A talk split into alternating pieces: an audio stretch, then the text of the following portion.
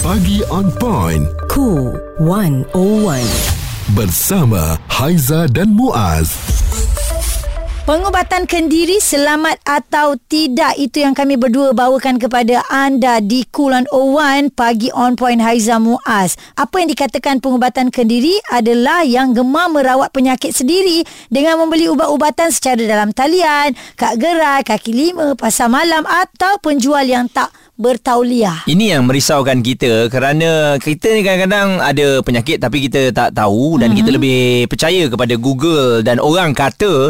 Jadi ini yang dikongsikan oleh Ketua Setiausaha Kementerian Kesihatan Dato' Seri Dr. Chen Chow Min. Beliau berkata ya pengambilan ubat-ubatan secara tidak rasional bukan sahaja akan menimbulkan pelbagai masalah kesihatan tetapi juga menyebabkan peningkatan kos rawatan kesihatan. Mm-hmm. Yalah selagi kita tak tahu penyakit kita, yeah. kita duk beli ubat sini, beli ubat sana, tak nak jumpa doktor dan yeah. akhirnya sakit tu masih lagi ada. Dan lagi teruk. Ya ubat ha. tu dah bertukar-tukar beli dengan harga yang mahal Haizah bukan harga yang murah. Itulah kadang-kadang dia yakin dia lebih yakin produk yang dijual secara dalam talian hmm. ni daripada dia nak berjumpa doktor dulu. Betul. Lebih baik jumpa doktor untuk kita tahu apakah penyakit dan apakah cara nak mengubat. Ada juga muas hmm. dia nak dapat ubat dekat hospital. Lepas tu dia tak pergi lagi dah. Dia ikut je ubat yang sama tu dia pergi cari dekat kedai Ha-ha. dekat farmasi. Dia confident ubat itu sedangkan kalau dia pergi berjumpa doktor, mungkin ada pengurangan dos yang doktor akan berikan kepada kita. Okey, jadi hmm. ini yang kita nak bawakan ya pada hari ini, pengubatan kendiri selamat ataupun tidak kita akan bersama dengan pegawai farmasi yang akan berkongsikan dengan dah menjadi salah satu fenomena ni pun uh-huh. masyarakat kita lebih memilih uh, membeli ubat uh, di kaki lima ataupun melalui online. 0377225656 atau WhatsApp bersama dengan kami di 0172765656. Perbualan menyeluruh bersama Haiza dan Muaz. Pagi on point, cool 101 semasa dan sosial. Kami juga nak cari tahu dan ambil tahu berkenaan dengan pengubatan kendiri selamat atau tidak. Okey, tak salah sebenarnya kalau anda yang mengamalkan pengambilan ubat sendiri ni, mm-hmm. kalau anda tahu sebab tu anda kena kenal uh, ubat-ubat tersebut takut nanti macam Haiza katakan awal tadi, uh, mm. mula-mula dos ini pastinya akan berubah Betul. mengikut keadaan badan kita. Mm. Uh, jadi kita berambil uh, lebih dos tu nanti tiba-tiba memudaratkan pula badan kita. Ya, jadi kita bersama dengan Encik Muhammad Nur Azri Sapi pegawai farmasi Hospital Yan Kedah. Ha Nun di Kedah sana. Kita nak tanya berubat kendiri ni sekarang menjadi satu fenomena dalam kalangan masyarakat kita kan yang disogok dengan pelbagai maklumat dan juga pilihan rawatan. Yeah. kadang-kadang kita takut maklumat tu maklumat palsu. Mm-hmm. jadi boleh mm-hmm. uh, mungkin tuan komen sedikit berkenaan dengan isu ini? Kalau kita tengok akhir-akhir ni uh, pengubatan kendiri ini dia semakin kerap diamalkan lah di Malaysia. Dan di satu dunia pun alas, antara alasannya adalah untuk menjimatkan kos dan masa menunggu di hospital. Betul. Ha. Uh, alasan lain juga adalah kerana ubat-ubatan ni mudah dibeli di kedai farmasi ataupun dalam talian. Aha, dan satu lagi uh, mereka takut sebenarnya nak pergi jumpa doktor. Betul. takut nanti ubat kena makan dua biji jadi tiga biji jadi dia tak maulah.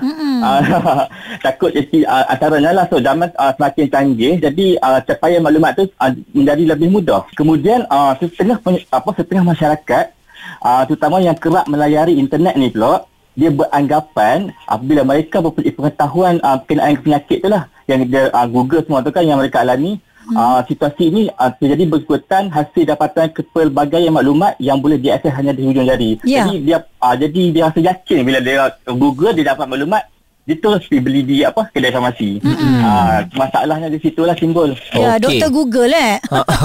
Percaya dengan doktor Google, Google tu. Jadi mungkin boleh kongsikan apakah agaknya contoh situasi yang dialami oleh penyakit yang kerap dirawat sendiri ni oleh pesakit ramai yang tak tahu ni. Kalau kita tengoklah situasi sekarang ni kan, uh, COVID-19 pun masih belum reda. Betul. Uh, situasi semasa di negara kita ni, kalau kita tengok uh, of COVID, kita mesti belum bebas daripada COVID lah. Hmm. Okey, bagi individu yang dijangkiti COVID-19 ni uh, untuk kategori ringan, mereka sebenarnya hanya perlu menjalani kuarantin kendiri di rumah sahaja. Hmm. Uh, jadi rawatan kendiri bagi uh, jangkitan COVID-19 yang tidak memerlukan antibiyotik pun. Ha, ini ha. tak ada masalah lah ya. Ha, hmm. Ya, betul. Terdapat beberapa jenis ubat-ubatan lah yang untuk disarankan disediakan di rumah sebagai hmm. keperluan sekiranya dijangkiti COVID-19. Ubat-ubatan ini penting bagi sebarang kemungkinan sekiranya mengalami gejala demam, contohnya batuk, sesemua. Hmm. Sakit tekak dan lain-lain lah. Itulah antara uh-huh. ubat dia tu. Ha, contohnya uh-huh. macam Panadol lah. responsif menyeluruh tentang isu semasa dan sosial. Pagi on point bersama Haiza dan Muaz. Di Cool 101. Kalau anda yang mengikuti saranan doktor tu tahniahlah. Cuma ada juga yang kadang-kadang mengambil sikap untuk um, buat uh, pengubatan kendiri ya.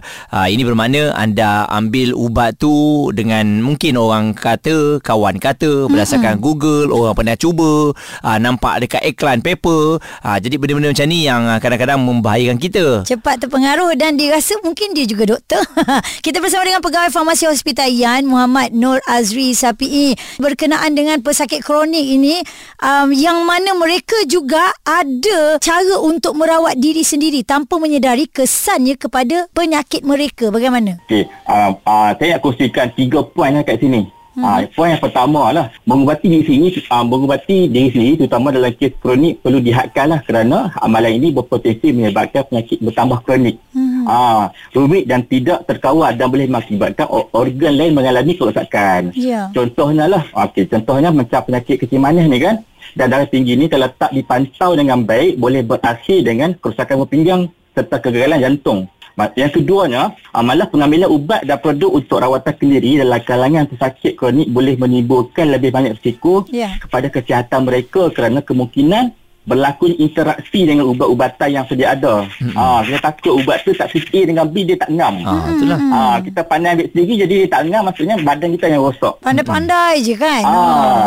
interaksi ubat itu mm-hmm. sangat bahayalah. Okey, selain itu uh, kalau kita tengok juga bergantung kepada jenis penyakit kronik dan ubat-ubatan yang sedang digunakan tirakan merawat sendiri yang berlarutan mungkin menyebabkan kesan sampingan. Ah, ha, kesan sampingan dan juga masalah kesihatan yang lain yang mm-hmm. boleh mengancam nyawa. Yeah. Maksudnya dia tak ada apa uh, apa okey dia bila dia makan ubat tu tiba-tiba dia jadi gatal satu badan. Ya. Yeah. Ha, dah allergic ha, dah dekat situ kan? Allergic dekat ha. situ. Okey. Okay, oleh hal demikianlah pemeriksaan kesihatan secara berkala tu sangat penting lah bagi mereka yang menghadapi penyakit kronik. Okey dan uh, satu lagi uh, mengenai antibiotik ni. Ada yang kata ubat antibiotik ni boleh menyelesaikan uh, pelbagai masalah penyakit ya. Lepas tu kita juga nak beli ubat antibiotik sendiri. Doktor bukan senang-senang nak bagi ni. Mungkin uh, ada ya. penjelasan yeah. mengenai perkara ini. Uh, okay, mungkin yang disebut sebenarnya masyarakat sepatutnya tidak perlu lah mendesak atau diminta doktor untuk berikan antibiotik. Hmm. Uh, sebab perlu diingat bukan semua jangkitan perlu dilawat dengan perlu dirawat dengan antibiotik. Antibiotik yeah. ni untuk uh, jangkitan bakteria. Ah, kalau jangkitan virus tak perlukan antibiotik. Hmm. Ah, sekiranya rawatan sendiri membabitkan ah, antibiotik tapi tidak digunakan mengikut dos cara pengambilan dan masa pengambilan yang betul digunakan bukan bagi penyakit yang memerlukan antibiotik seperti jangkitan virus satu keadaan yang disebut sebagai keretangan antibiotik boleh berlaku. Maksudnya kalau kita tak perlukan antibiotik tetapi kita ambil, hmm. kemungkinan berlakunya keretangan tu sangat tinggi lah. Yeah. Uh, maksudnya selepas uh, ni, uh, bila kita ambil makan ubat antibiotik yang tersebut, dia tak berkesan. Hmm, satu lagi uh, antibiotik dah ambil pula tak habiskan ya.